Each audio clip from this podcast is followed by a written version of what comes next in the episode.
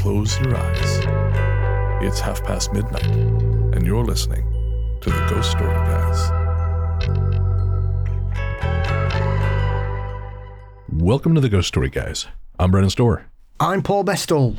and this is a show where we talk about spooks, specters, and all the other things watching us from the shadows beyond the campfire. Some conversations only make sense after the sun has set, and this is most definitely one. Thanks for tuning in. This is episode number 175, and we're coming to you from that tiny mountain cabin you dream about, but can never quite reach. Paul, my friend, how are you? I'm very well. I'm certainly a lot better than the Australian farmer Colin Devereux this week. And uh, what has what has befallen poor Mister Devereaux? Uh, he survived a crocodile attack by biting it on the eyelid. It let him go, and he survived. And he never had to pay for a beer again. Yeah, he was repairing a fence, and it sneaked up behind him and pulled him into the creek. That's wh- how did he manage to twist around enough to bite its eye? Well, whilst whilst they were spinning, it kind of twisted him round, and he ended up face to face with it, and he didn't know what else to do, so he just bit its eyelid, and it made it let go. Imagine the solid, clanking brass balls you must possess in order to come literally face to face with death, with one of the oldest predators on the planet, and just decide, well, fuck you, and biting it. Yeah. Uh, he, he he said, I was in such an awkward position that by accident my teeth caught his eyelid. It was pretty thick, like holding on to leather, but I jerked back on his eyelid and he let go. All right. Well, Australia, your your status as a cartoon nation goes undefeated. And again, that guy has my undying respect. That's crazy. Yeah. It gets better then, because he then created his own tourniquet and strapping with some rope, and then his brother drove him the 80 miles to the nearest hospital. 80 miles. That's the Northern Territories for you, pal. It's been a strange week in Australia. There was a woman missed a flight on Sunday who thought, rather than wait for the next one, she just ran on the tarmac, stopped, and was waving at the pilot to open the door to let her on. Did it work? Uh, no, she well, if she wanted to be arrested, yes. okay, fair. Pilots hate this one weird trick. She's like that. Woo, excuse me, like pointing at the door. Like catching a taxi. Throw a rope down for her. Come on, love, get on. I saw I saw Commando. I know how this goes. Just get up through the wheels. That's what they all do. That's it. If again, if it's good enough for John Matrix, man, it's good enough for you. Absolutely. Speaking of movies, I have weirdly found myself in two of them over the last few weeks. Um, of course, I- I've been in London, Ontario for close to a month now, actually just over a month, and I have been cast in two films, which is again not something I sort of ever saw coming. Both horror films, uh, perhaps not surprisingly. Uh, one is a short, and the other is a feature. And yeah, so I, this is just not a not a position I ever thought I'd find myself in, Paul. But um, it is both a fascinating and terrifying process. But yeah, so I, I'm I'm uh, I'm the next this weekend is the first shoot. We're doing uh, one day on Saturday, and then we got two days next week for the short, and then I think they're still putting together the the feature, but that should be happening at towards the end of the month apparently. So yeah, very cool. It's a entirely new adventure for me, but uh, I am again terrified and excited in equal measure. Outstanding. Yes. And then I, uh, on my day off, I drove over to Niagara Falls because I had never been and it is only two hours away from me. And it is as spectacular as I was told. I was, I was not disappointed. Were you uh, were you working out if the fact about Coca Cola and Niagara Falls is true? I do not know that fact. If all the Coca Cola ever produced was poured over Niagara Falls, it would last twenty four hours. Really? That's how All much, right, well- that's how much water goes over Niagara Falls every day. I don't know if that's more impressive for the water or the Coca Cola. I, I don't know which, which angle to take that from. well, whether it was water or Coca Cola, man, you feel small. In the grand scheme of things, you, you feel very, very, very human, very vulnerable uh, next to, to that much natural might. And that's why I think this show is going to be a nice sort of antidote to that. Because while we might be small in, in the grand scheme of nature, we matter a lot to each other. And on this episode, we're going to be exploring stories of the life after death. We have we take one little diversion for a very very interesting uh, listener gremlin story, but most of what we're going to be sharing on today's show is about yeah, about the notion of life after death, about being contacted by those we love and what that means to us. So there will be some feels on this show, folks, but you know us. Yeah, there's gonna be feels. Then there's gonna be a, a, a very inappropriate joke, and you know Paul's gonna be kind of uncertain about what I'm doing to his professional credibility, and it, the great cycle continues. You know, Live, laugh, love. that's it. All right. Well, before we live, laugh, love our way to some terrifying tales.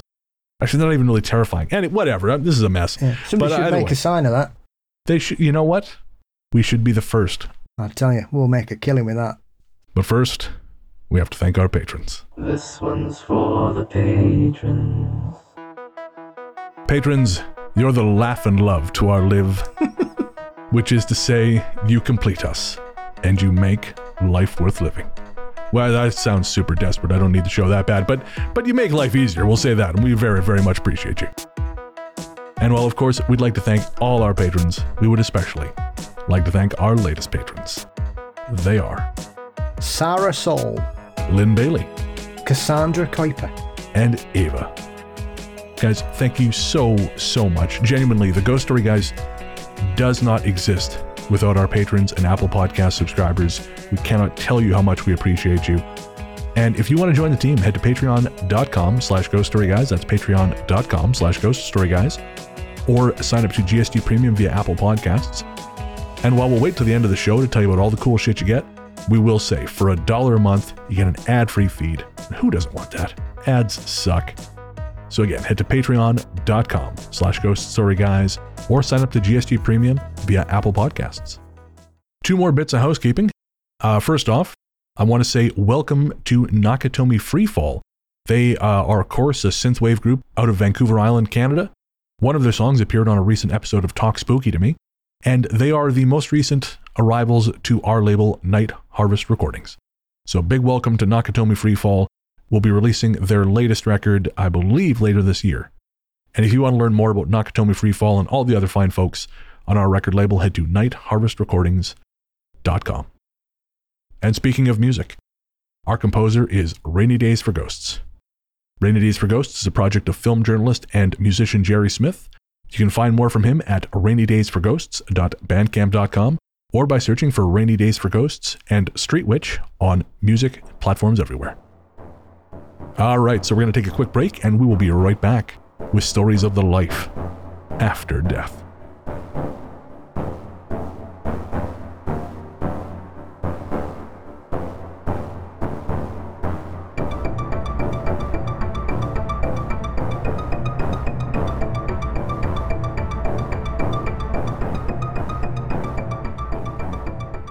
Bob of Death from Zelly. My dad's best friend was a guy called Bob. Growing up, he was someone I'd consider an uncle, not blood related, but part of the family in a sort of nebulous way. He was the first person to accidentally show me my first pair of boobs on screen, which was terrifying at the time and hilarious in retrospect. What kind of person shows Fast Times at Ridgemont High to an eight year old? He was well known around our town and something of a local legend for his ubiquitous personality. He was heavily involved in the local music scene and had earned the nickname Bob of Death, in reference to his interest in metal, the occult, and well, because it was funny. He was the kind of guy you'd see around town constantly. When I started going out to bars in my 20s, there was always a 50 50 chance he'd be at whatever bar I'd chosen, and I'd find out the friends I was with knew him too. He passed away suddenly and caused a shockwave in the community. I had never before realized how lucky I was that I'd gotten to know the real him until after he was gone. On the day that he died, I was in the last few weeks of a miserable job doing monotonous, lonely work. I usually was completely alone for three quarters of the day. In the afternoon, as I was finishing up, I felt a sudden wave of pure sadness wash over me. I had no idea what had caused it, but I had to sit on the floor and just cry for about 20 minutes before I could calm myself down. I chalked it up to just being hangry or being miserable at work, as such things are not unknown to happen. That night, when I got the news that Bob had passed away that afternoon, around the same time as I was finishing up work, I let myself imagine that maybe he'd been telling me goodbye.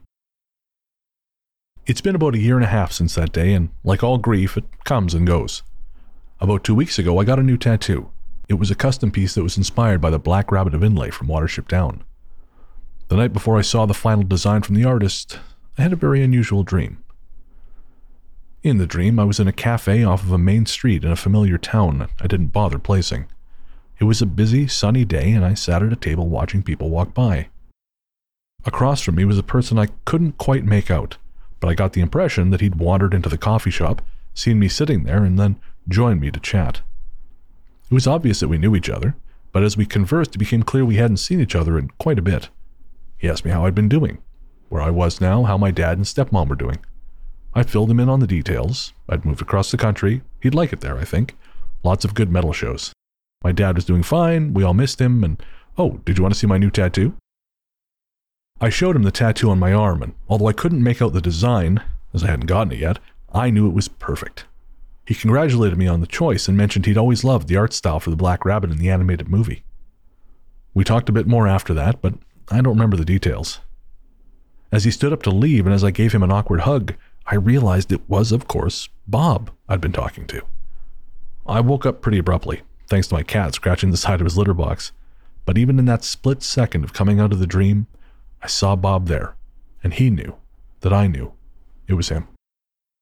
I can explain the oddness of this dream and its subject matter ways just processing grief, getting a tattoo that symbolizes passing from one realm to the other in memoriam of those who have known who have passed on.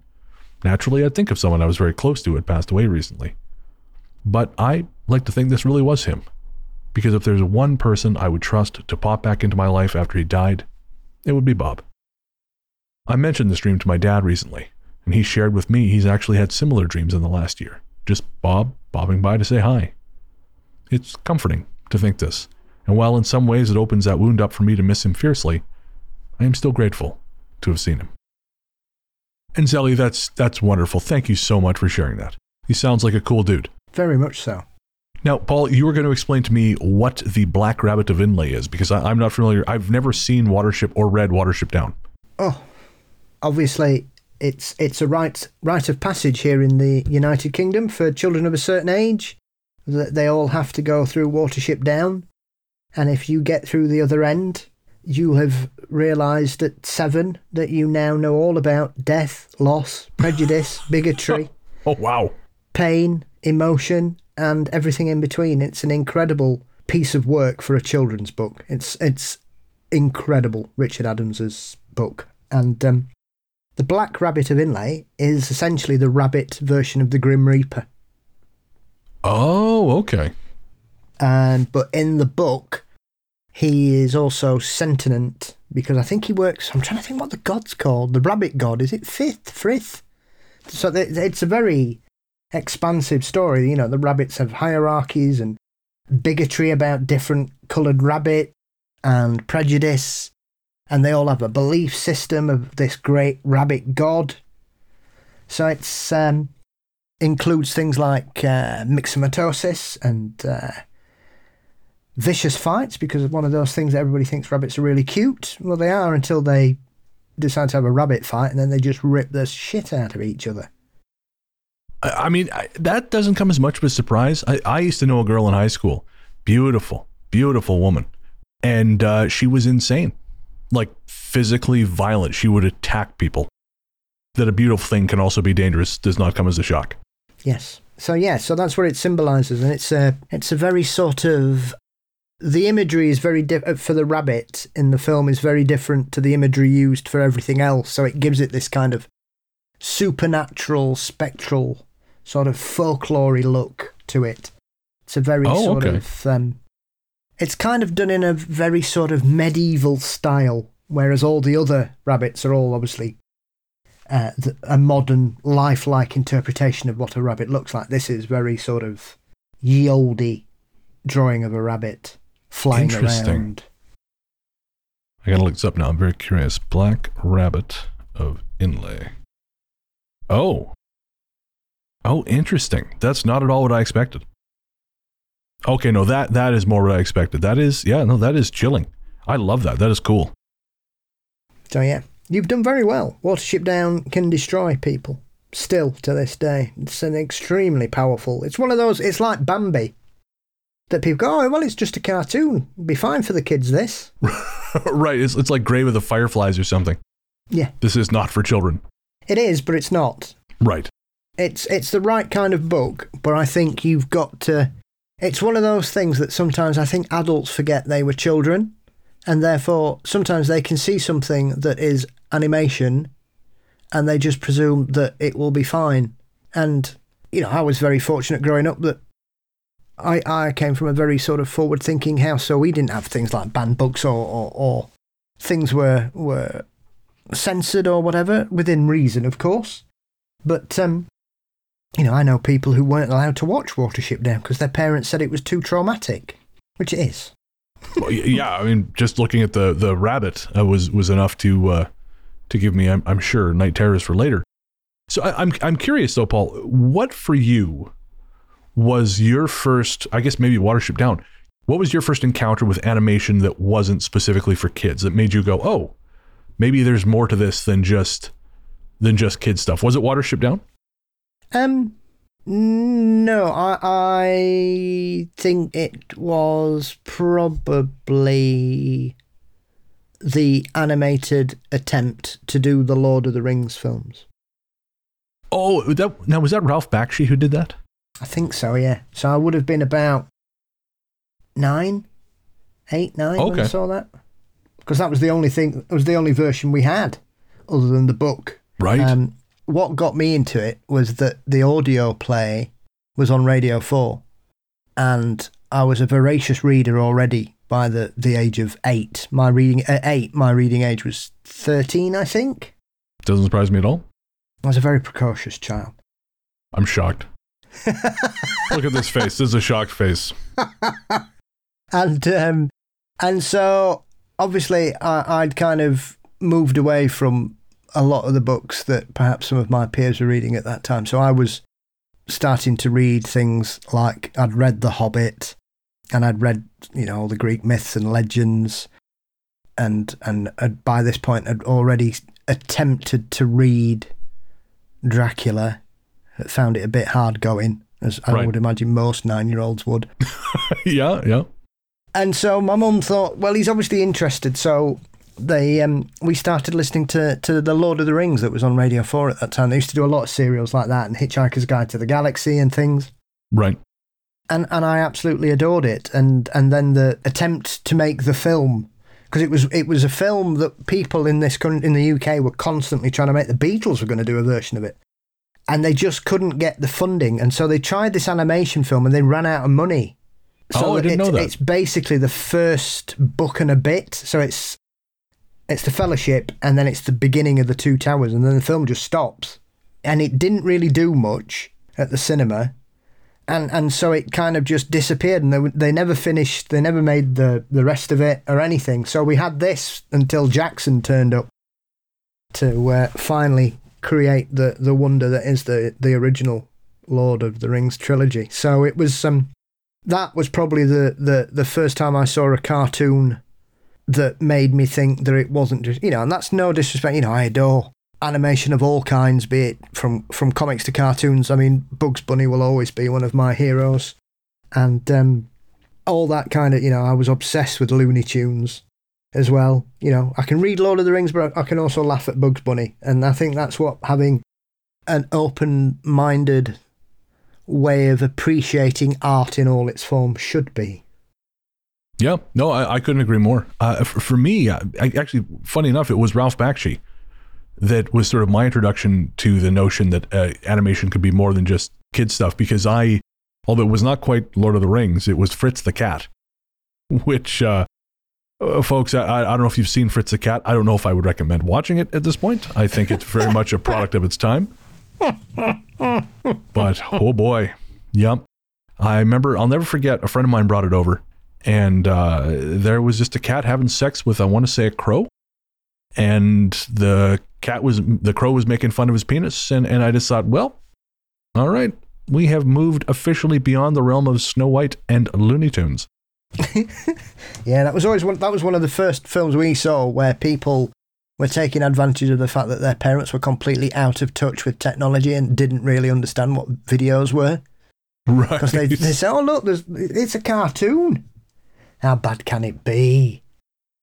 well, I mean, if you're feeling if you're feeling adventurous, folks, I'm sure you can find it streaming anywhere. Um, Yeah. Consider this an official warning.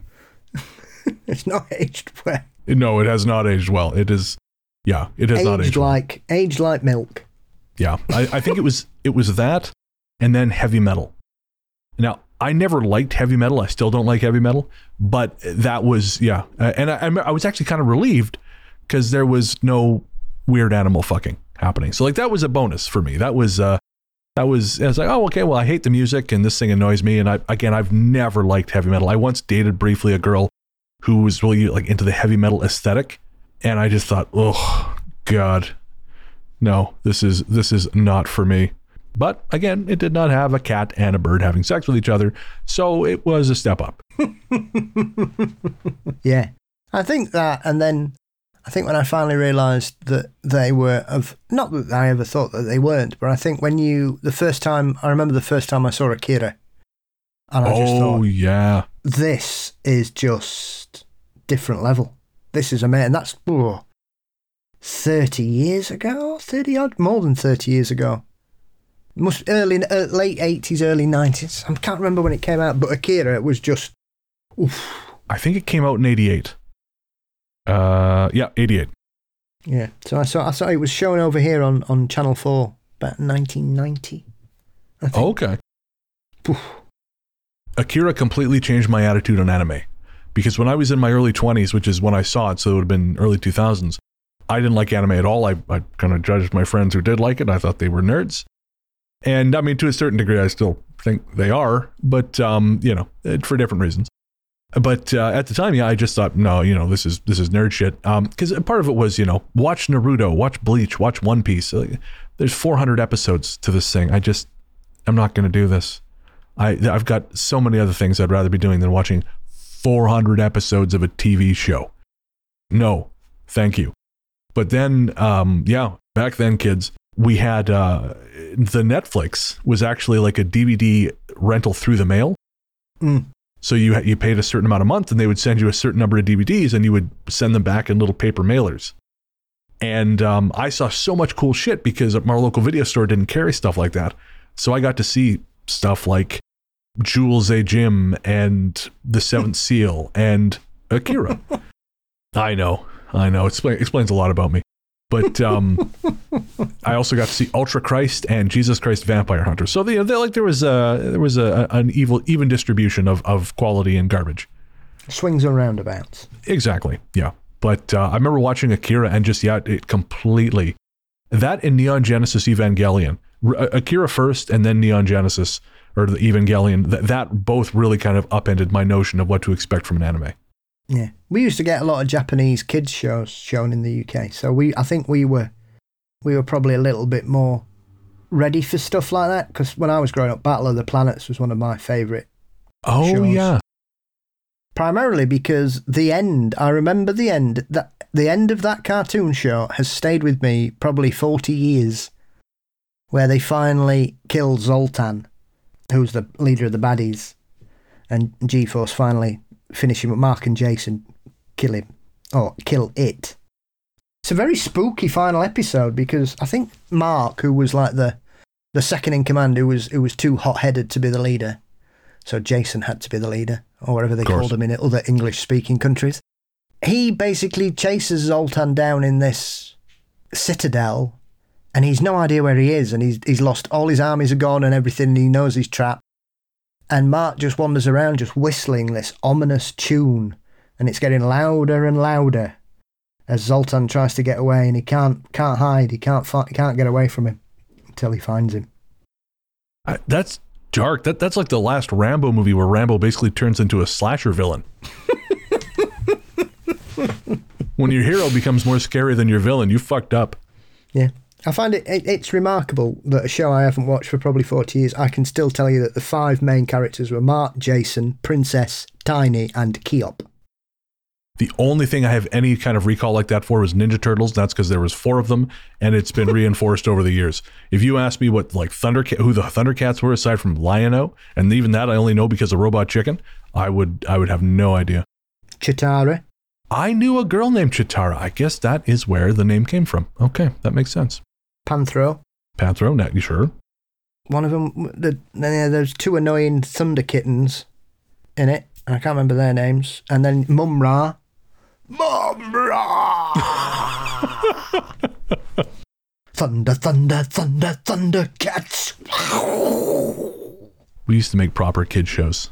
yes, they did. Zelly, I'm so sorry. We, we've gotten really far away from your wonderful, wonderful story. But thank you so, so much for sharing that with us. And and again, we, we hope that you you have many more dreams of of Bob to come. Yes. You take as much from that communication as you need because that's probably what it's there for. for Absolutely. and probably for Bob as well. The Wake Up from Claire. I hope this finds you both well in the hangover of Halloween. I don't even know where this next story fits into the world of the paranormal. I've experienced everything from ghosts to shadow people, sleep paralysis, and some other strange phenomena. But this story doesn't seem to stick to any of those categories well enough. A little background. My son and I moved to our home nearly four years ago. This is the longest I have ever lived in one place since I moved out of home. It was the first home that I could sense that the energy was perfect for us, and we felt at home from the moment we set foot in it. For the last three years, my son, who's now 11, has shared my bed due to separation anxiety. We've worked so hard over the past few months to get him back to his own bed, and we've been having success over the last few weeks of him sleeping in that bed for most of the night. Often, because I'm a light sleeper, I'll hear him walk down the hall, then feel him come into the bed where he crashes back to sleep straight away.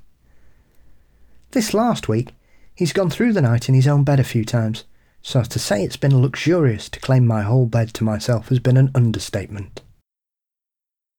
Last night, he stayed at his dad's house.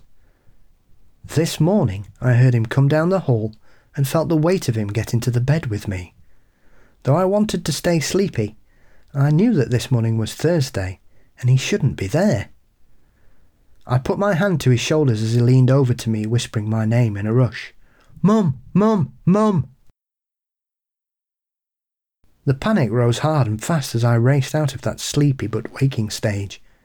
I could feel two very real sensations his breath on my face, and I could even smell the morning smell of it, and the skin over his shoulder and collarbone area pressurizing against my hand where I was holding him back. He was well and truly invading my personal space, a sensation I hate when he gets too close to me when he shares my bed. As soon as I could force out a rasped yes in response to his urgency, everything disappeared, including the weight off the bed. I picked up my phone to see the time was just after 5 a.m., which wasn't an uncommon time for us to wake up, and our cats then came into the room and made themselves at home on my bed. I know a quick counter argument would be to say that I heard the cats come into the room, but there's a huge difference to the sound and feel of two three to four kilogram cats with sharp claws, tip tapping over tiles and laminate floors at their own individual pace, to the sound of a 35 kilogram child thudding heavy footed down a hallway. The other strange factor in all of this is that the cats are always in my room overnight, unless they go to use their litter trays. They tend to nestle like my personal guards at the foot of the bed, crawling up to me at around 5am because they're ready for affection and food. Where were they, and why did they leave my room, only returning once this event was over? That's what puzzles me about the whole thing. Did they sense something that made them leave? So many questions, but of all of my experiences, this is the one that makes zero sense to me. Any insight or ideas would be welcome. Thank you again for your efforts. The Ghost Story Guys is a great show. Well, thank you, Claire. And uh, that's again, it's another one of these stories. It, it's almost like a like a Vardøger, but obviously not quite because Vardøger is kind of someone coming home. But I do wonder about that. Is it just a function of our sleeping brain that makes us think that this thing is happening? But then, how would you explain the pressure on the bed And the breath. and the yeah and the breath? Yeah, it it actually makes me think of um, uh, something that Teresa told me when I uh, our listener Teresa when when I met her for coffee here a, a couple weeks ago. She was saying that she had a, and I don't I don't I won't get into the whole story, but when she was younger, she had this experience where her and her brother were I think they were they were sharing a bed and they both saw they felt like a pressure something climb on the bed and then they actually both observed the mattress in front of their faces depress like there was something there and I, I don't know that I've ever actually heard of someone actually seeing the depression happen. You know, I, we've talked about people feeling pressure on the bed, but I think that might have been the first time I'd actually heard someone say, like, no, I saw what looked like pressure pushing pushing down something where there was nothing there. Have I not told you about the time I saw my auntie's ghost stroking the dog's belly at their their pub? Yes, oh, of course, yeah, yeah, yeah, yeah. No, That was- definitely. but that That was sat on the bed. You could see the indentation where it was sat, and as I was watching it, it filled back up as though it had got off the bed because it realised I, was there. ab- I forgot about that because I remember you because you saw like the stroking of the fur, correct? Yeah, yeah. Fred was uh, Fred was being very attentive. Yeah, yeah, yeah. That's the part I remember is the, the stroking of the fur. I forgot about the uh, the impressions in the bed. Yeah, it was Tina, Tina the Labrador, that was having her tummy tickled. oh man, no, that's that's that's really cool. Um, it's it's funny, you know. She mentions a Halloween hangover, and I was talking to to Brandon about this. Brandon Scheck We, you know, so you and I don't do anything additional for Halloween for as far as the shows go. You know, like uh, we don't put out any additional content. And um, you know, Brandon was asking, like, what do you guys do? And and, and I, I just, and you and I were talking about this. There's so much more shit going on at Halloween now than there ever used to be. You know, pretty much every show, e- even shows that are not paranormally themed, kind of do a ghost thing for Halloween. And so it just, it, I, I sort of started thinking a couple years ago, really, I was like, no, this isn't worth it. It's not worth the additional hassle of putting out new material or like additional material because it, it, it, it used to be that Halloween was kind of like our Christmas and our numbers would spike like they wouldn't any other month. And, and that really hasn't been true the last few years. We kind of see a much more like generalized, not generalized, but like more average numbers throughout the year. It, it's not like Halloween isn't the the focus point it used to be. Hmm. We're, we're kind of spread out more over the year now. Yeah, I think it is one of those things that obviously it's it seems to push its way into the mainstream more and more every year, especially over here. You know, we've had situations. You know, I remember thirty years ago, if Halloween fell on a Sunday, nah, nobody'd show anything remotely spooky Really interesting. It's like not on television. You mean? on on terrestrial television. Yeah, The- Right. The main channels wouldn't show anything at all. Even Channel Four wouldn't do it, which is surprising for them in those days. They tend to do anything to thumb their nose at uh, the establishment. right. So yeah, it's yeah, it's it's not something. But um, I know, like you say, it's not a Vardøger. But what? Maybe it could have been some kind of astral projection. Yeah, that could be. I'd be interested to, to know whether or not the kid had a had a dream about that. He could be dreaming about being at home with his mum, and for him, Yeah. such a such a powerful, and maybe because of of what we're told in the build up about separation anxiety, that maybe that manifested in some form of astral projection to be with his mum. Yeah, I, it reminds me of when I was doing the big blitz when I was writing Strange. Uh, I read you know shitload of paranormal books, and there was there were two I read, and they both referenced the same case, but one was coming at it from a more skeptical standpoint. They was sort of examining past life, or not sorry, not past life, but like visions of people returning to give wisdom, and they gave this example of a mariner and they said, well, this mariner was was on the sea and like things were really really bad, and he dreamed of his wife, or he he not dreamed, but like his wife was there with him, and he said, well, this gave me comfort, and they're like, oh, well, that's you know, clearly that's your brain putting this thing there so you to feel better, so you f- sort of give you some comfort as you potentially could be dying. But what what was interesting is they didn't pursue it any further than that they just sort of said, "Well, this is yeah, clearly, clearly this is not real." But they didn't investigate much more than that. Like they didn't talk to the wife or anything like that. And what I found is interesting is is another book I'd read had covered the same case, but there was an additional detail that the the more skeptical book omitted, which is that same night, the wife dreamed about being on board the ship and comforting him during bad weather. and I wish I could remember the name of that case or or the book. I think I've still got it on my shelf at home in Victoria, but um, Yeah. And so you do wonder if there is, if, yeah, if it's possible there's some kind of intense connection between people like, and you, and that can happen. I would imagine there's lots of those kinds of stories, but they're often disregarded because they don't fall into the parameters of what you'd call a crisis apparition. Yeah. Yeah, that's fair.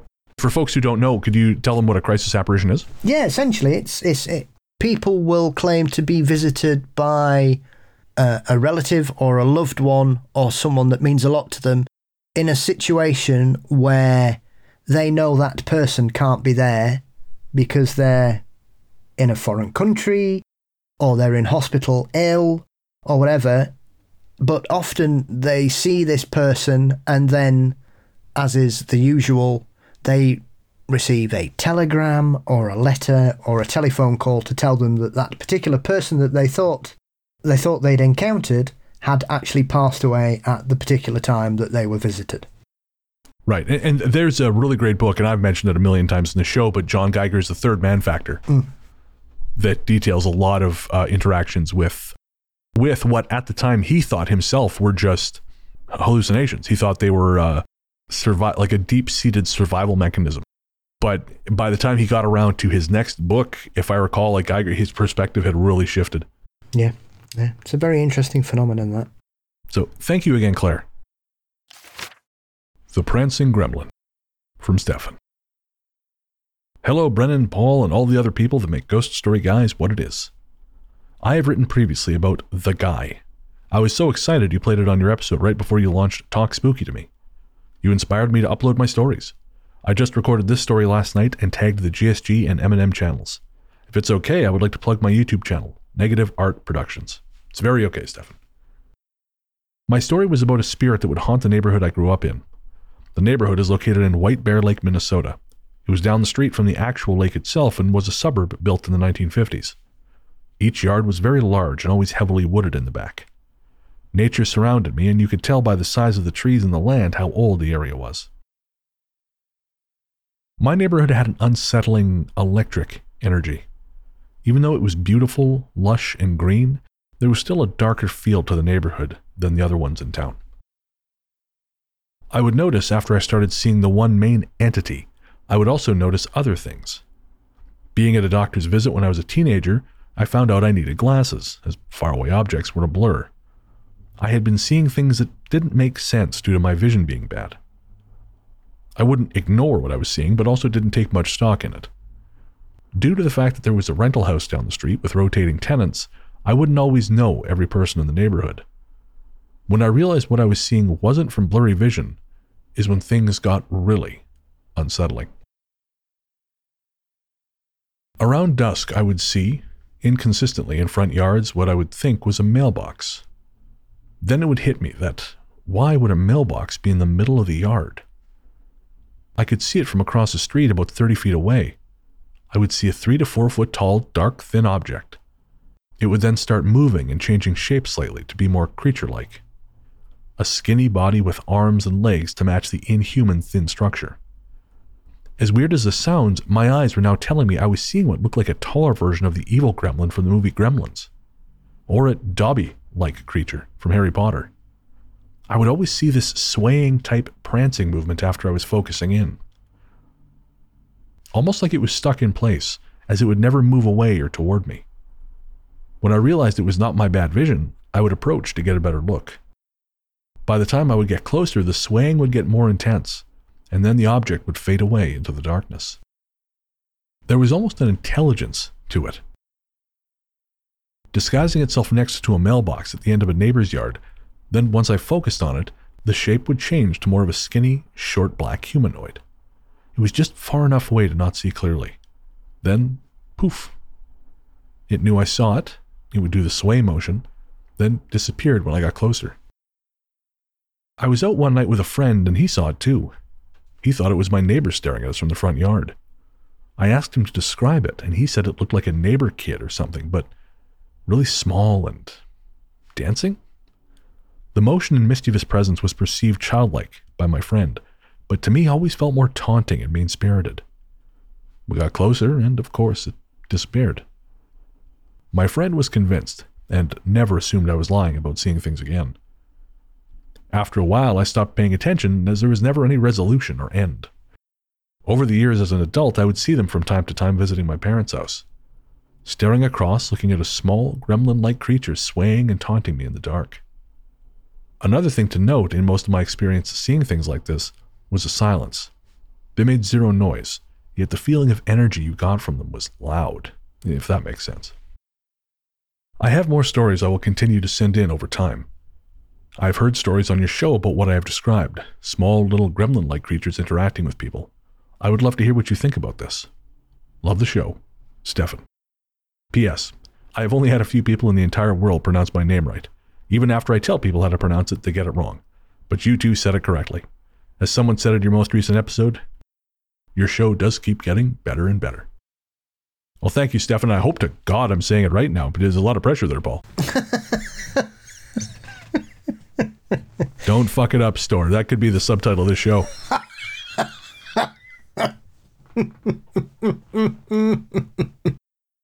Yes. A return to White Bear Lake. Yes, and and, gremlins. Yes. So, are, are you familiar with other gremlin stories? Not necessarily from White Bear Lake, but just generally. Yeah, there's a there's there's a there was one on the the modern fairy sightings podcast recently, which was quite unnerving. I'm trying to think if I've heard that one. It's the Uh, the one where she got gremlins in her flat when she oh lived no, I in. London. I, I don't think I've heard that one yet. Yeah, and uh, they kept sort of when she'd go to the toilet, they kept peering around the door at her, Yikes! which I'd be scared if a normal person did that whilst I was in the toilet. Never mind a gremlin. Yeah, supernatural and perverse is not a great combination. Like, start a podcast. Stop being weird on people. Yeah, I think it's because I watched Ghoulies as a teenager, Right. and Gho- Ghoulies Two is the one where somebody meets their end on the toilet, I believe. Yes, I, I uh, that I've never seen either of the Ghoulies films, but I remember the toilet cover art being iconic. Yeah, absolutely. If you want a, a, a an adult knockoff of Gremlins, they're perfect. I was that was the eighties, the age of the knockoff of other things. Yes, yes, absolutely. Well, we had a, a whole slew of those, didn't we? Gremlins and Ghoulies and Critters. Oh yeah, of course. Yes, that's, that's the birth of, of tiny bastards in horror films. Puppet Master. yes. Demonic toys. Yep, of course. Ah, I feel like there was another one, or maybe I'm just thinking demo- the Demonic Toys Puppet Master crossover. Child's Play. Oh yeah, yeah, yeah, of course. Apparently that show is in its third season. I had no idea. I watched the first season. I liked it well enough, but I, I, I never, I didn't realize there was a second one. Hmm. No, I didn't at all. Did you watch the first season? No. No, you're not a Chucky guy. Um, I'm trying to go back and watch them. Oh, I don't know if I'd do that. I mean, I watched Child's Play the other week, and and quite enjoyed it in a, in a very silly silly way. Especially the bit where you can clearly see it's a toddler in a suit running about. Um, that makes me always always makes me chuckle when he turns up at the the uh, psychiatric hospital to get. Is it Andy? A kid in it? Is he called Andy? Isn't that Toy Story? Anyway, and he turns up and you can just see little character running up that fire escape. I got to tell you, man, I, I have a hard time being afraid of a villain I can punt. I mean, if there's a bunch of them, if we've got like a tribble situation going on, all right, fine, I get it. Strength in numbers. But if it's just one doll, I mean, okay, the knife is scary. But if you can just put the boots to him before he gets a knife in his hand, this is, you're just you're beating up a child at this point. Like I understand the optics are not awesome, but it can't be that hard. Yeah, I've forgotten how it Child's Play essentially turns into the Terminator towards the end as well. I completely forgot about that bit. I, I I know it got a lot of stick. I actually quite liked the remake. I, I thought it, it obviously it's not it's you know it's not the original it, it can never be but no I, I I I didn't mind it Yeah, I think the original still holds itself up to say it's, you know, nearly 35 years old. yeah yeah no I, I, I would I would agree with that again uh, having the the amazing Brad Dourif voice Chucky does help Yes. I mean, it's no Puppet Master where one of the characters has a dead dog for most of the film. But, you know, it is what it is. I mean there's certain things in the Puppet Master series I would not need to see again for example like the Leech Lady Oh, she's ace. Good lord, that is the worst goddamn. Oh, I know, folks, you can't see it on the video, but Paul just did a horrible thing, and oh, yeah, the leech lady, whatever the fuck her name was, bad. It's a bad scene. Is it just leech? She's called Leech. Oh, okay. My friends call her Yeah. Lee. Well, I'm I'm happy to know she's got people. I hope we never bump into each other at the grocery store. Good lord. That was oh, just every time I watch those movies, that just grosses me out. I'm more disturbed in the second one where that human woman doll adopts them all at the end of the. Why the don't I second one. remember this? So the the second one, the dolls try to resurrect. Oh bloody hell! What's he called? Puppet Master. Oh, yeah, something German. And then he decides he wants to create a female. Oh no, Toulouse, Yeah, Toulon. Toulon. Toulon. That's it. Toulon. Because uh, the third one's called Toulon's Revenge, isn't it? Um, Yes, that's it. and um, he, he creates that life-size woman puppet that he wants to steal somebody's life spirit and put it in this doll so he can marry it. And they have that big thing, and then the female doll somehow becomes alive, and at the end she's driving driving driving along in that bloody camper van, pretending to be a children's entertainer or something. I have seen this movie and I have no recollection of any of this. I remember the second one being total cack, and maybe this is why it's kind of faded from my memory. It's a very strange one. The first three are pretty good. They they, they start to lose their way after the fourth one, but um, the third one's a work of genius. You know, Na- puppets killing Nazis. Hey, any kind of Nazi killing is is all right by me. Yeah. So uh, yes. Anyway. Just briefly, Stefan's story kind of reminded me of when I spoke to James Salcido for uh, one of the Patreon bonus things. Mm. And actually, I think we might even have read some of his stuff on the main show. He was the one he's he's got reduced vision, but when he saw the thing, he saw it clearly. Yes. Yeah. And uh, funny enough, he actually just turned up on an episode of Where Did the Road Go? Hmm. I, I hadn't heard from James in a long time, and then I heard him on there. Again, there's something very, very sinister about this notion that uh, this thing is just sort of just on the fringes of your vision to the point where you almost can't quite make it out. Hmm. There's a few things like that where they're almost barely perceptible, and, and they're almost at the very edge of your vision, as though they're in some kind of different spectrum. Well, that was something Keel always used to say, right? He used to think that they somehow existed in a different spectrum of light. Yeah, ultraviolet or the infrared. Yeah, yeah, yeah. Uh, This this sort of gives me pause. This one, you're right? I've been thinking about this a lot lately. I've been thinking about this notion of original inhabitants. Mm-hmm. You know, I, I was listening to uh, Strange Familiars today. Tim had this guy on. He, he's had a bunch of different stories. Uh, You know, listen to the show, folks. But um, there was one he talked about where him and his brother both saw basically a building floating in the sky, and he said it looked kind of like he described it as looking like the Shard in London, Mhm. but it was just there, kind of in the sky between them suddenly, and then it was gone. And you know, we've talked a few times on the show about this notion of of like a side world or a sort of a parallel world of people who keep an eye on us, or who at, le- at the very least are concerned about all the shenanigans we're getting up to over here.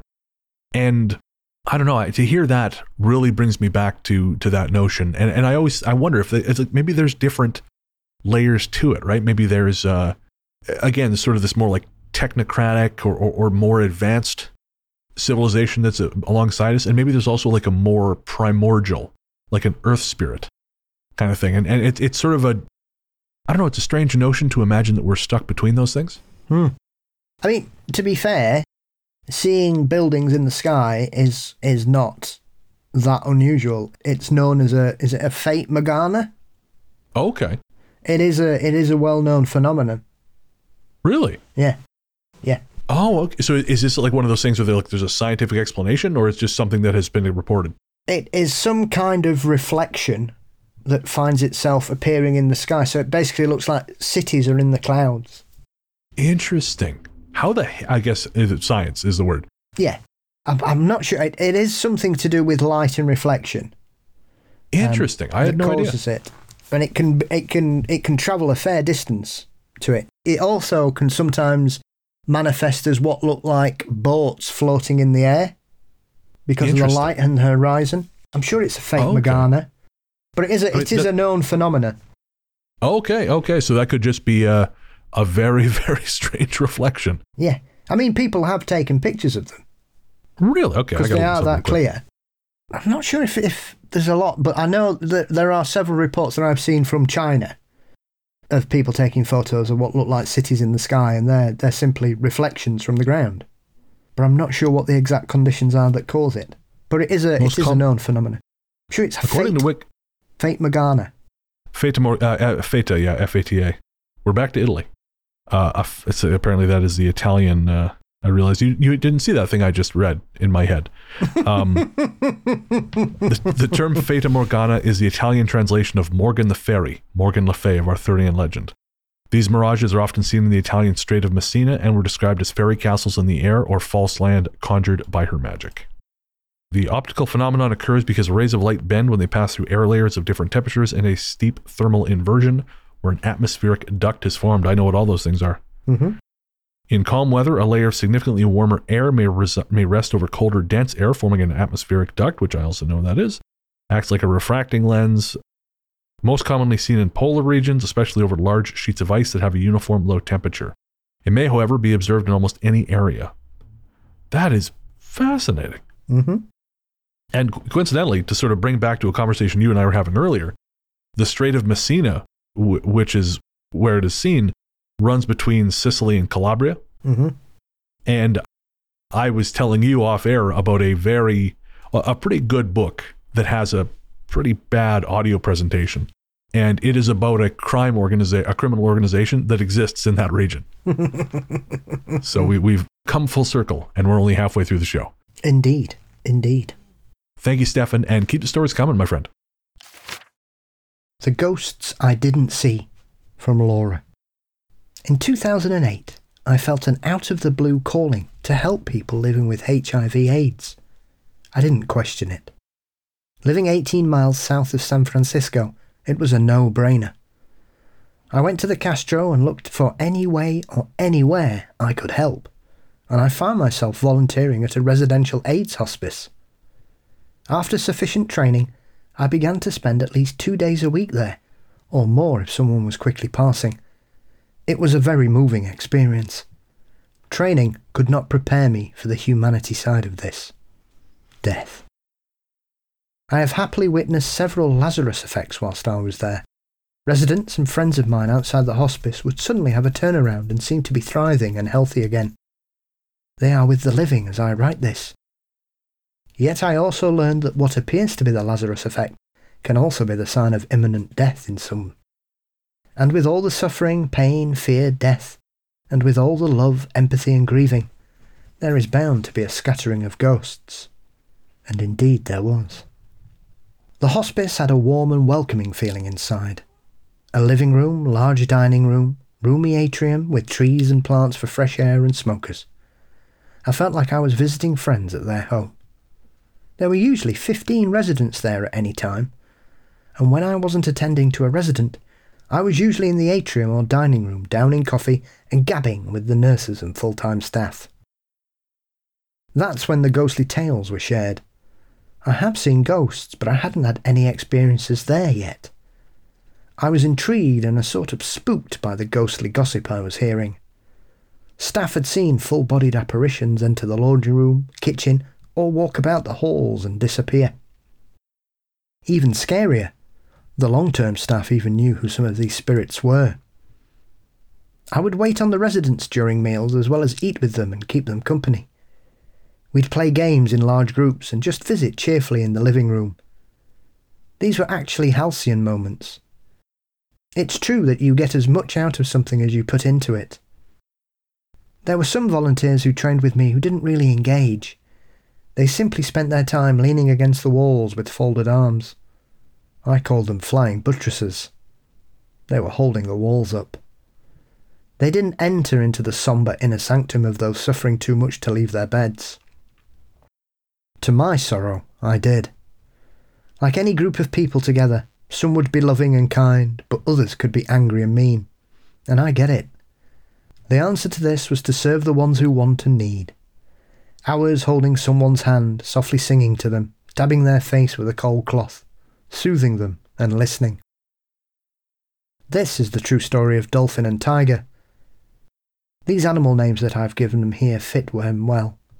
Because of the location involved, and because there were, and probably still are, residents that have the same names as those I'm writing about, I'm using the names of beautiful free creatures each gentleman reminded me of. Dolphin was at a stage where he was wheelchair bound and couldn't speak. He'd make up for it with his gentle, sweet smiles and light moans. As I got to know Dolphin, Tiger, and the others, I made the first big mistake. Don't get emotionally involved. Sod that. How could I not be emotional? I stayed late one night attending Dolphin. He was dying. We played Hawaiian music on his stereo for him. He loved Hawaii and tropical beaches. His body lifted off the bed over and over as if doing crunches. I think it was his soul trying to exit. He moaned and clutched onto the folded towels. A gentle, middle aged blond man with a smile that melts everyone's heart was leaving us. The next morning, I rushed back over to the hospice to find that Dolphin had passed away in the night. I went to attend Tiger. I loved Tiger, and he was not doing well, according to the nurses. Yet he too had the Lazarus effect for a few days. I took him for walks outside and around the hospice. I'd hold on to him the entire time because he'd suddenly collapse and I would have to catch him. While slowly walking down the halls near his room, he'd ask me, Who is that man? He pointed ahead of him, and I could see no one. He asked me a couple more times, and I replied that I didn't recognize the man, though I lied. I didn't even see anyone. Tiger was once a virile, toned, handsome man, dark hair and beard, but now skin and bones. I can't remember how many times it happened, but the heavy hospital door to Tiger's room opened by itself. Another volunteer with me at the time also noticed this. She said it was probably Dolphin coming to visit Tiger to reassure and guide him. Then, something happened to me. It felt like all the electricity and energy in the room went straight through me, like someone holding a vacuum attachment to my back and sucking all the electricity through my solar plexus. I was stunned. I looked over at the volunteer and asked her if she'd felt it, but she hadn't. But by my reaction, she was aware something had happened. We knew it was Dolphin, showing me he was okay, existent and at peace, and letting us know he came to attend his friend Tiger. I hope the ghosts find their peace. I know some are with their friends in the next life, and Dolphin and Tiger would not want me to be sad. They were beautiful souls, they were loved, and are remembered and missed. Laura, thank you so much for sharing that. That's again a beautiful story and I think a beautiful tribute to the memories of what seemed like two very very lovely people. So th- this really kind of got me thinking, Paul. I, I um obviously I, I, I turned forty this year, and uh, consequently I find myself thinking about death more than uh, you know, even usual. I would say. and did you find that when you sort of turned forty, and I guess like, you, you you turned fifty recently? Is that something that that you think about, like the actual mechanics of it, and sort of the the notion of of things left undone? I used to. I don't anymore because I think too often we think about what may not be rather than what is. And I think for a lot of people, we don't take advantage of the now. We think of the when. And I think if you focus too much on the when, you always miss out on the now. Yeah, I, I think that's very wise. So I try not to. There are occasions when I will think about it and think, oh, I wonder how long I've got left. I wonder, you know, 28, another 28 years, 40 years, three years, six weeks. Who knows?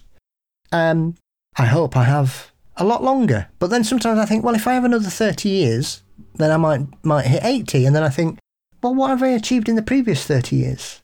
And then you think, God, it seems like a million years ago, but it's not. It's 30 years. And sometimes it can feel like forever.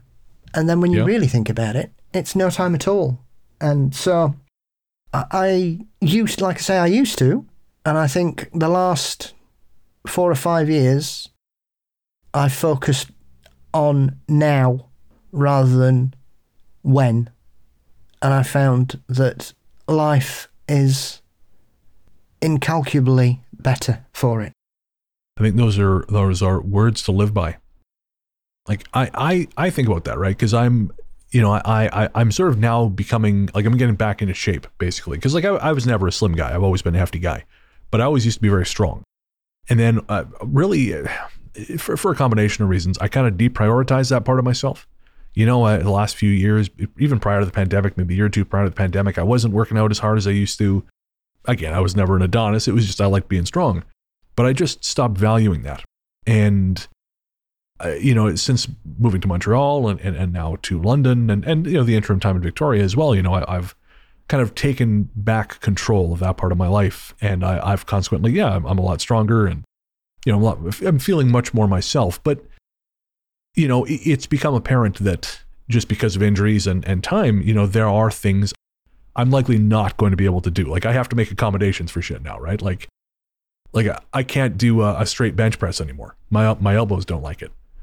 Um, and yeah, and I, I just have to uh, like account for that, right? Like I I I can you know I can do a chest press with 95 pound dumbbells, but if I try to bench press that same amount of weight, my again my my arms are just going to tear off, and it, it's just I don't know. I don't I don't really have a point. It's just as I get older, I'm like, oh yeah, I, you, you sort of have to come to terms with things. Certain things are just not going to be the way they were, and that's okay. But there is that adjustment period where you get like, no, no, no, no. It, it was fine before. It should be fine now. But of course, that is not the nature of things. You know, things things evolve, things change, and and I think, uh, yeah, I think one of the scariest things is is not being able to change with them. Yeah, very much so. I used to be terrible. I always always look back and think that that was it. And then I'd be thinking, is this all I've got to look forward to? Without the realization that if if I did what I wanted to do, then those thoughts would leave me. And they have for the most part over the last five and a half years. So it is. That's really cool. I think it's it's a mindset. Um, you know, I think you have to. Most people, especially for men in their forties as well, and we talk about this a lot. Obviously, it's the biggest killer here in the UK for men in their forties is suicide, and I think a lot of that is to do with that kind of mindset of it's over, this is it. You're just counting the days down after after you hit a certain age, and I think I got to uh, forty five, and I'd felt like that for about ten years but it's remarkable how a change of focus and feeling finally comfortable in my own skin allowed me to realize that no, not at all. In fact, the best things I could ever do were to be ahead of me, and I still are. And I think once you get through that period with the right people and having the right support and help and assistance and, and being brave enough and strong enough to ask for it, you can realize that it is something that you will go through and you are not alone and you can get through it. I definitely had that feeling. That, that's one of the reasons I, I went to Montreal and, and now I'm here is I started to, to think like that. You know, I remember talking to my friend, my cousin, Mike, uh, who listens to the show. Hello, Mike. I'll never forget. I, I was sitting in a really beautiful spot watching the sunset, but I just felt so empty. And I remember telling him, I said, dude, I said, I can't imagine living another 30 or 40 years like this. It just seems like there's nothing, like the party's over and I'm still, I'm the last one here, you know? And I think that, yeah, I think that can happen. I, I think like if you don't evolve, and, and sometimes that's difficult, you know, because it can be scary, right? Like it, things change. One of the things that kind of like I, I've had in my life is I seem to be a person who evolves like steadily, and I get really miserable if I try and stay in one place, like like mentally or or sometimes physically. And I think we we do that, right? Like we kind of we're taught that like you you stop evolving. You get married or you get a partner or you get a job and, and you get you have, you have kids and like that's it. Your your evolution stops there. And I think that's one of the most toxic mindsets we've we've we've sort of put together is this notion that you should just you reach a point where you just stop. Yeah, it's it's awful because like it does it, it you know it feels like it feels like the party's over and you're just waiting waiting around for someone to to do it like to to turn out the lights and it's what a what a terrible lonely thing. Mhm.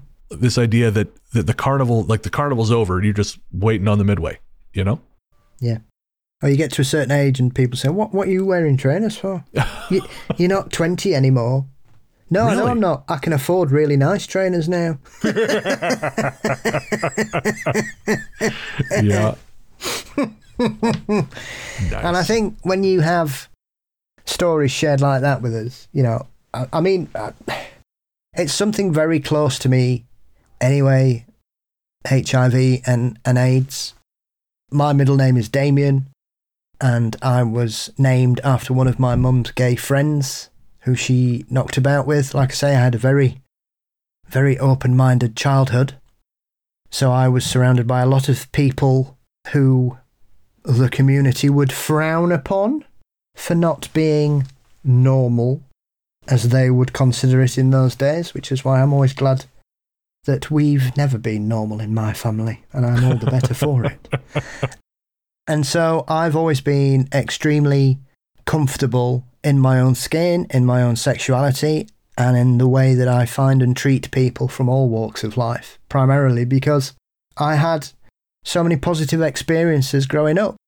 And so my middle name is Damien. I was named after one of my mum's dearest friends, who was a beautiful gay man, who was one of the first people in the UK to die of HIV that he caught in America um, Oh. because he was he was a bit of a tart. And uh, unfortunately, he came home, and obviously they didn't know what was wrong with him, and he Sure. he died far too young. You know, this is like the mid to late eighties, Oh wow, right. So right at the yeah. and especially here in the UK, it wasn't. You know, we used to have those adverts of like great big black tombstones crashing through the ice, going AIDS. Learn about it. Wow. Um, and and so everybody was absolutely terrified of of this, and so it's it's something that's I've been aware of for a very long time, and so I'm aware of, especially in San Francisco, uh, and the awful humanitarian crisis that occurred there in the early 80s, where you had hundreds and thousands of men who were who were dying, and nobody seemed to give a shit a lot of the time. And it was only when certain people started to advocate for these people to be finally treated as human beings and not be treated as modern day lepers that people actually began to realize that you can't define an illness or a person by their sexuality. You have to deal with them as a human being. And I think if if we take anything from the horrific HIV crisis of the late 70s, early 80s, especially in the States, it's that perhaps it brought forward a lot more people's mindset into a modern egalitarian principle of treating people as you find them, regardless of who they were and who they slept with, as consenting adults. Who gives a shit? Yeah. You know, I, I was I was listening to a show because obviously a lot of the podcasts I listen to are not paranormal, and I was listening to a, one of the political shows. The host basically said, you know, on all these issues, uh, the rights of the, the rights of people to be who they want to be and and and be to love who they want to love. You come down. It comes down to two choices. You can choose to be kind or cruel. That's it. That's what it boils down to. That's that's the in the final tally. Those are the two choices. And why would you ever choose to be cruel? Yeah. One last thing before we go, I want to say um, one of those podcasts I listen to, uh, The Scathing Atheist, one of the hosts, uh, he goes by the name Noah Lugeons. Uh, he almost died of a heart attack recently on his way back from a live show. And he starts every show with something they call the diatribe. He is on the most recent episode. He sounds very weak, um, and but he does a really moving diatribe about his experience of of having a heart attack and of coming near death, which for him as an atheist is, is even more of a, I think a frightening experience you might expect. Um, so, a- anyways, I, not I don't think generally the content of that show and would be a great fit for our audience, but I will say you can usually find the diatribe on YouTube, uh, and I would listen to that that episode because again, it's just a very moving look at mortality and legacy and the things we leave behind. Again, if we're, if we're going to do a final tally, I, I know I want mine to be more kind than cruel. All power to you, Laurie. You do something that I could never, ever emotionally deal with. So, uh, long may people like yourself continue to do what people like me can't. And uh, it's a beautiful thing that you do. So, thank you for doing what you do. The Life After Death from Danielle. My name is Danielle, I'm a newer listener to the podcast and truly love the show. Lately, I've been having this almost nagging feeling slash interest for paranormal spooky stories and searched online and found your show. It's so entertaining, informative, and lighthearted in a way that just kept me coming back for more.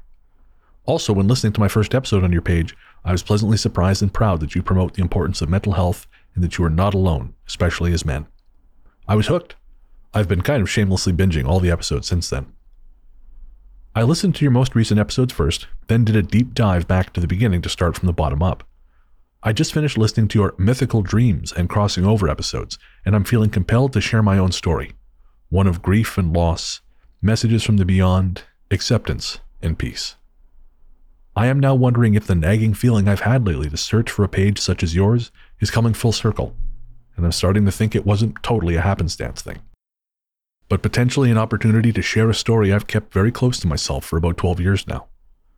I'd love to share with you because I think we can connect together about it better than I could with others, both on the paranormal side and on the mental health side. I'd like to advise that there is a trigger warning of suicide to any reader and listener. Here's my story. To set the tone and background, I grew up in a very strict Christian Baptist home with many of the traditional values. This story takes place when I was around 16 years old, when I had reached the peak of my personal understanding and beliefs with religion. Unfortunately, my upbringing with organized religion was of a very black and white, scare tactic like nature that didn't allow for open conversations or questions about challenging things. Due to this, I didn't really have any feelings about the spooky and unexplainable things or the complexities of life, but this was definitely an altering experience. So I was 16 years old, lucky to not have had any negative life changing experiences so far, and dating my then boyfriend. He was my first boyfriend, and we dated in high school. And as high school sweethearts tend to be, I was convinced he was the one and that this was it. He was two years older than I, and we had been together for two years at that point. He was getting ready to head off to his first year of college while I was finishing up high school. Of course, with this change, he was going through some difficulty with his mental health, but unfortunately, he had kept the severity of the situation mostly to himself. I also was too young at the time to understand or to know what signs to look for or to offer much help slash support, other than listening to what he would open up to me about. After some time, treatment with medication, and general struggle with his mental health, he took his own life at 2 a.m. on a summer morning, July 2012. It happened via car accident that came across as that an accident. But some details of the accident and his injuries pointed towards suicide. I also had this gut feeling about it that would just not go away. I was lucky enough to have never experienced death before this, so I was beside myself with grief, shock, anger, and a mixture of every other emotion crammed together. In the days leading up to his wake slash viewing, I emotionally was spiraling.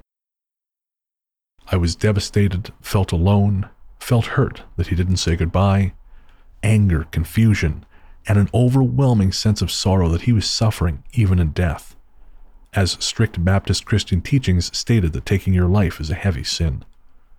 I was angry that that's what I believed at the time, that my religion wasn't a source of comfort during this time. Because what else is a young, sheltered girl of organized religion supposed to turn to in a time of crisis? The way I resorted to dealing with these feelings early on was simply not to deal with them at all, by sleeping. If I was awake, I could do nothing but cry and word vomit out loud the mess that was in my mind, directed at him as if he could hear me. My religion said he couldn't, because he committed. On a particularly hard evening, I was in bed, crying, when I finally, deeply, pleaded a request. If you can hear me or see me, please find a way to tell me you are okay. You're not in pain. You're not suffering. I can't continue on like this. I made the request to be something both undeniable and the first thing that came to my mind. I said, Call my phone.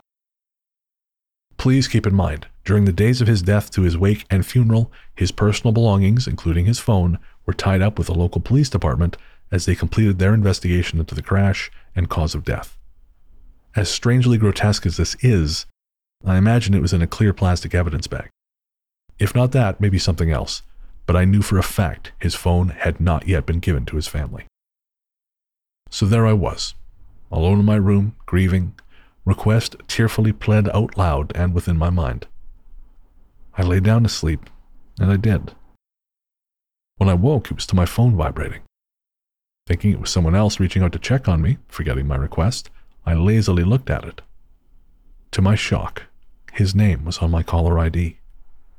In the span of what was truly a few seconds but felt like forever, I quickly began thinking, how is this possible? Is a policeman or someone like that using his phone to contact me? That would be weird. My heart was beating a million miles an hour to where my chest felt hollow. I answered the phone. Hello? I said quietly. On the other line was a soft, hum like static, like from an old TV. I listened for a while, there was nothing there. Hello? I said again, and nothing. I left the line open for a while, about a minute and 30 seconds, just to give my brain time to process what was happening and to rule out things like technology acting up or a poor cellular connection. But of course, the static didn't change. I hung up the phone then, sat for a long, long time, digesting what just happened. Admittedly, in my grief, I thought, no way, it was a fluke. If that was truly you, do it again. Hand on my heart, it happened again. My phone rang. It was his name on the caller ID, and it left a long voicemail with that same low, hum like TV static. I believe from how deeply I felt my grief, my mind just wouldn't let me process what had happened for a long time and what it could possibly mean. On one hand, I, I got what I asked for the assurance that he's okay and not suffering. On the other, it challenged my complicated relationship with religion and the complexities about that and life itself. I'm glad to say that now, 12 years later, I've been able to be deeply grateful for this experience, allow myself to understand how profound this experience actually was, and how equally unique it is to me, but also allows me to be a part of a bigger group in understanding that religion is not black and white, nor is life and life after death. I'd like to mention that despite this difficult loss, I went on to college to study mental health and psychology, and am now a mental health professional to help others during their struggles. My story with the unexplainable is sad, but hopefully one that may bring comfort to someone else out there that can relate on any level.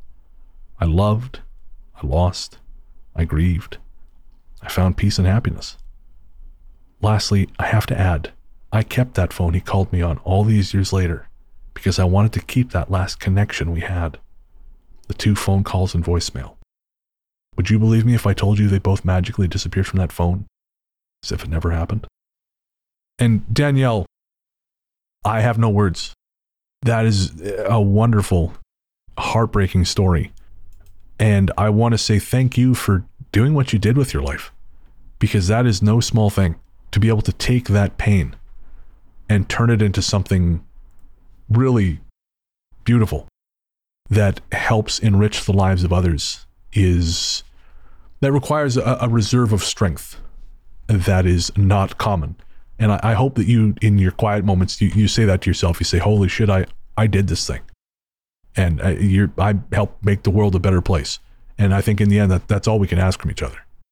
It's something that we often find difficult to deal with in especially in the grieving process when you are constrained by organized religion in regards to the way that some people leave this earth to view them as lesser beings for some stupid ignorant reason. And so i think sometimes it takes a terrible situation such as that to shake your mind free of the shackles and appreciate the reality of people. And so it's something that, that can completely shake your foundations on every level to, to make you realize of, of what you can do and for for it to then manifest itself in a way that seems as though they are reaching from the ether to offer comfort, especially on phones and things like that, because I always find encounters like this incredibly fascinating. Even to the to the extent of this one that there's no communication other than it's that person ringing. And I think it it's one of those strange things that I would imagine most people, or maybe not, maybe I'm being overly presumptuous. I've still got telephone numbers in my phone from people who have passed, and I can't delete them. And I don't know why. I don't know why. You know? It's a strange thing, I think. But for it to be able to help and heal and give someone the power to move forwards positively from uh, such a shocking series of events, I think is testament to the message that was trying to be sent. Yeah. You know, you took that that moment of connection between one world and another and in in the, your worst possible place. And again, you, you took it forward and you turned it into something beautiful. And, and like that, I just don't think there's any there's any more I don't think you can honor this person's memory in any better way. And you know, the the fact that the, that it's gone, I mean, who's to say? I mean, uh, at this point, you know, we're we're way way out on the fringes, but I mean, I wonder if it's because you don't need it anymore. You know, because for something like that to stick around uh, past that point, it's just about proof, and proof is irrelevant because proof isn't going to matter to anyone you need to convince, right? Like the, the the point the point of the of that was not to convince other people that life after death is real. The point of that was to get you to a place where you can stop other people from making that same mistake. Yep. As as many a person will say that's had a strange experience, I don't really care if you believe me or not, but I know I believe Yeah. it, and that's all that matters. That's it. That's it. So thank you again, Danielle. Uh, again, that was just a, a, a beautiful, heartbreaking story, and we deeply appreciate you trusting us enough to share it. And uh, that's going to do it. That's going to do it for the life after death. Thanks so much to everyone who sent in their stories. Uh, again, we would love to hear yours. Send it to ghoststoryguys at gmail.com, or you can record it on your phone, send it to the same, and we will do our best to get it in a show again, we love, love, love hearing from you guys. We read, pardon me, we read everything we get sent. We just don't necessarily respond to everyone uh, because I'm very bad at keeping up with email. But again, we read and appreciate every single thing you send. All right, we're going to take a quick break and we'll be right back with our Ghost Force shoutouts.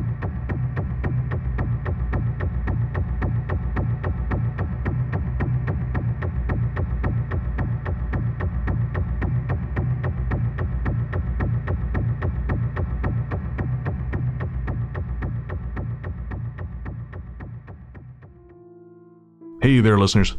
Before you reach for that skip 15 seconds ahead button, I promise you this isn't an ad.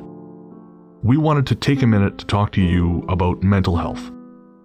On this show, I've always tried to be as honest and open as possible about my struggles with depression and anxiety, because even though we've come a long way towards acknowledging the very real damage these things can do, there is still way too much lingering stigma about reaching out for help. And when you start to feel like there's no help, it's easy to start feeling like there's no hope. But Paul has joined me today to remind you there is always hope and there's always help. We're not going to try and talk you out of self harming right now, because we know that's not how it works. Instead, what we wanted to do was tell you something now and hope that should things get bad, you'll remember it and make a phone call or send a text message before you make any permanent decisions. As someone who knows all too well just how important mental health can be, it's never too late to reach out. In Canada, the number to call is 133 456 4566. In the USA, the new number to call is 988. That's 988. In the UK, the number to call is 116 123 or text SHOUT, that's S H O U T, to 85258. In Australia, the number to call is 131114. However bad shit seems, it will pass. And no matter what your brain might be telling you at any given moment, and believe me when I say I know this intimately, there are people who love you and people who care deeply about how you treat yourself. Should a time come when you find yourself despairing, please know that we've both been where you are, and there is a way back to the world. Take care. Welcome back. The Ghost Story Guys are Luke Greensmith, who helps us find our stories and, of course, hosts the Luke Lore podcast, Tanya Downing, who manages our Facebook communities and helps with editing, Adam Lynch, who edits our video and, of course, hosts the Weekly Creep podcast with Dulce, Joseph Camo, who helps manage our YouTube presence and hosts Weird Together with me and has his own show, The Cardinal Rule, on YouTube. Sarah Kent, who manages our Reddit community. Our paranormal conductor is Mr. Brennan Storr. And of course, my co host is the one, the only, the inimitable Paul Bestall, the paranormal Johnny Carson himself, host of Mysteries and Monsters. Paul, what's coming up on M&M? I return to the topic of UFOs in the company of Preston Dennett as we dive into some extremely odd and unusual cases of humanoids and high strangeness from above, which is um, more fun than I thought it would be. some very strange witness accounts that go on that make you chuckle and scratch your head a lot more. But they're sometimes the kind of UFO encounters that I enjoy, such as the space pancake one, which is always a famous one. All right, I'm looking forward to hearing that. I still, I still got to catch up with the Richard Freeman uh, Gulf of Tajikistan episode. Tajikistan, yes. So, where can everyone find you online? You can find Mysteries and Monsters uh, across all social media platforms and podcast aggregators from around the world. All right, you can find me as Largely the Truth on Instagram, Letterboxd, Blue Sky, and Threads.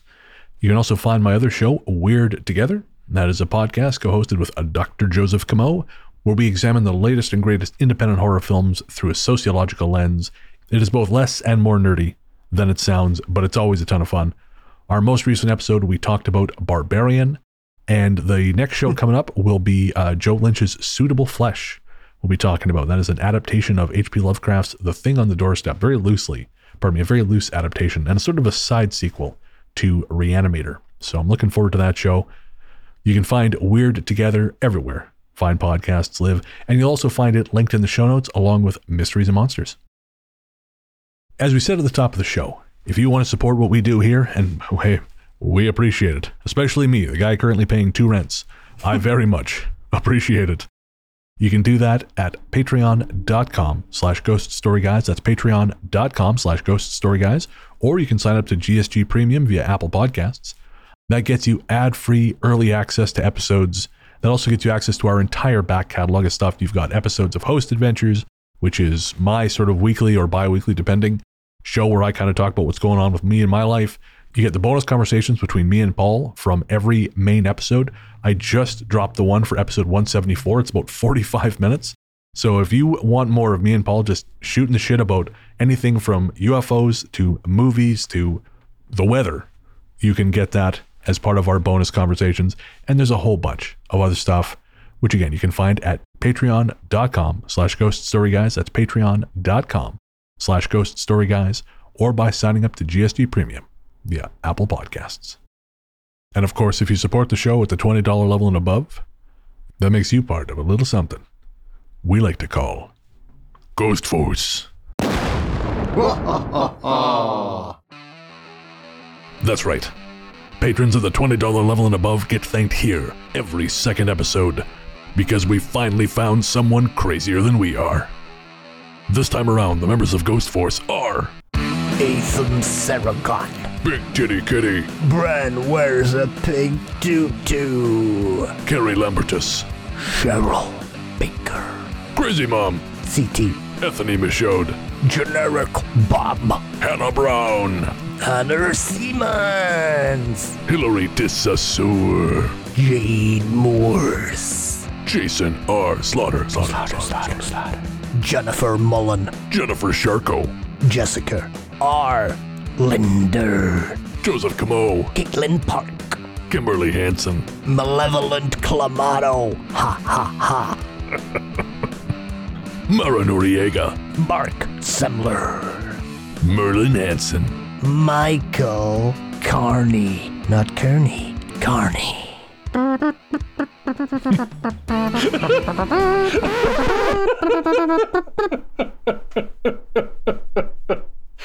Oh, just give me a second. okay. Oh, you son of a bitch. Well, all right. mm, mm, uh. I'm leaving all that in, by the way. Good. Nicola, Peter Guns 08.5. Rebecca Brink, Rockin' Ronnie Shenanigans. Ros Manriquez, Samantha Ellis. Shannon Steyer. Trent Cannon. You are the few. You are the spooky. You are Ghost Force. Thanks again, guys. Really, we, we cannot tell you how much we appreciate your support. You guys are nuts, and we love you for it. And if you would like to join our insane club, head to patreon.com slash ghost story guys and join up at the Ghost Force level. But really, we appreciate any and all support just because, hey, it means a lot that you take the time to do it. So, hey, thank you. Can I just do an interjection news flash? Yes, please. So, we've just been recording an episode about people having experiences of loved ones or people that they work with coming back. Yes. And I've just had a message from a friend of mine telling me about a recent event the other night, the other month, where she was downstairs and the children had gone upstairs to get their jammers on when they both came screaming downstairs to come quickly, shouting that their daddy, their daddy had returned. This this chap had sadly taken his own life last year and had left a, uh, a six-year-old and a nine-year-old behind.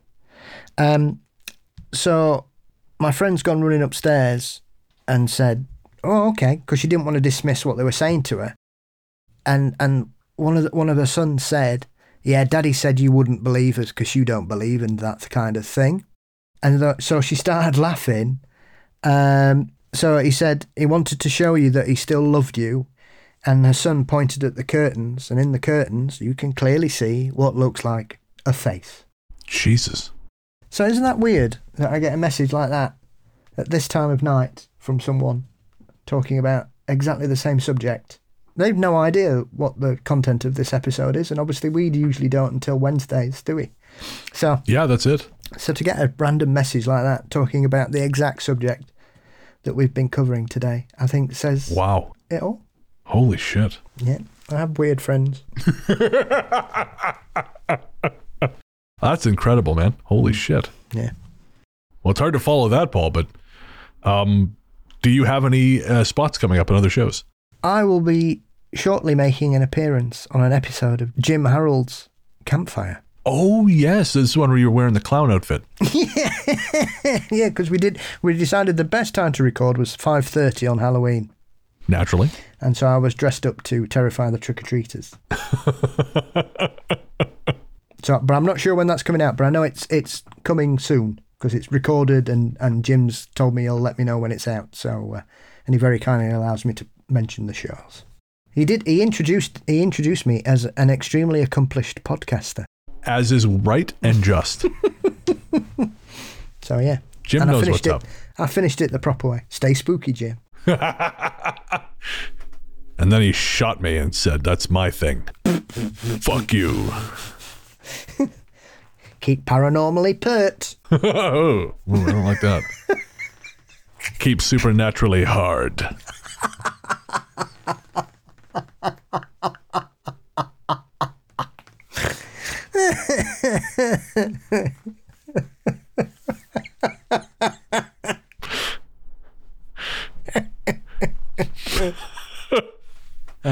Oh man. Keep an eye on our socials. When that comes out, we'll post it up. Uh, I was recently a guest on the Business Development Podcast uh, on the episode Identify the Fear, where I talk about barriers to creativity. So, again, that was a business development podcast. You'll find uh, all of our appearances mine, Paul's, Luke's, um, Anthony's. Anytime someone associated with a show does an appearance somewhere, we link it on the blog at ghoststoryguys.com. Speaking of ghoststoryguys.com, if you want some gear, that's the place to get it. We also have Redbubble and TeePublic stores, but we uh, prefer ghoststoryguys.com because we think the quality of the merchandise is better. You can also get an inimitable Paul Bestall mug there.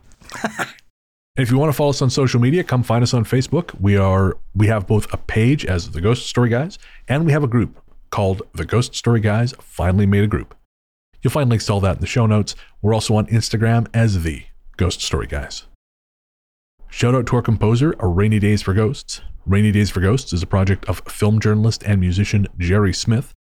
You can find Jerry's music streaming as both Rainy Days for Ghosts and Street Witch on music platforms everywhere or at rainydaysforghosts.bandcamp.com. Finally, our theme song, Radio Into the Darkness We Go, is composed and performed by Peter Kursov of Pizzanta Music. You can find Pizzanta Music streaming everywhere you get your tunes. And I guess that's going to do it. Well, we'll be back in a week, but until then. Into the darkness we go.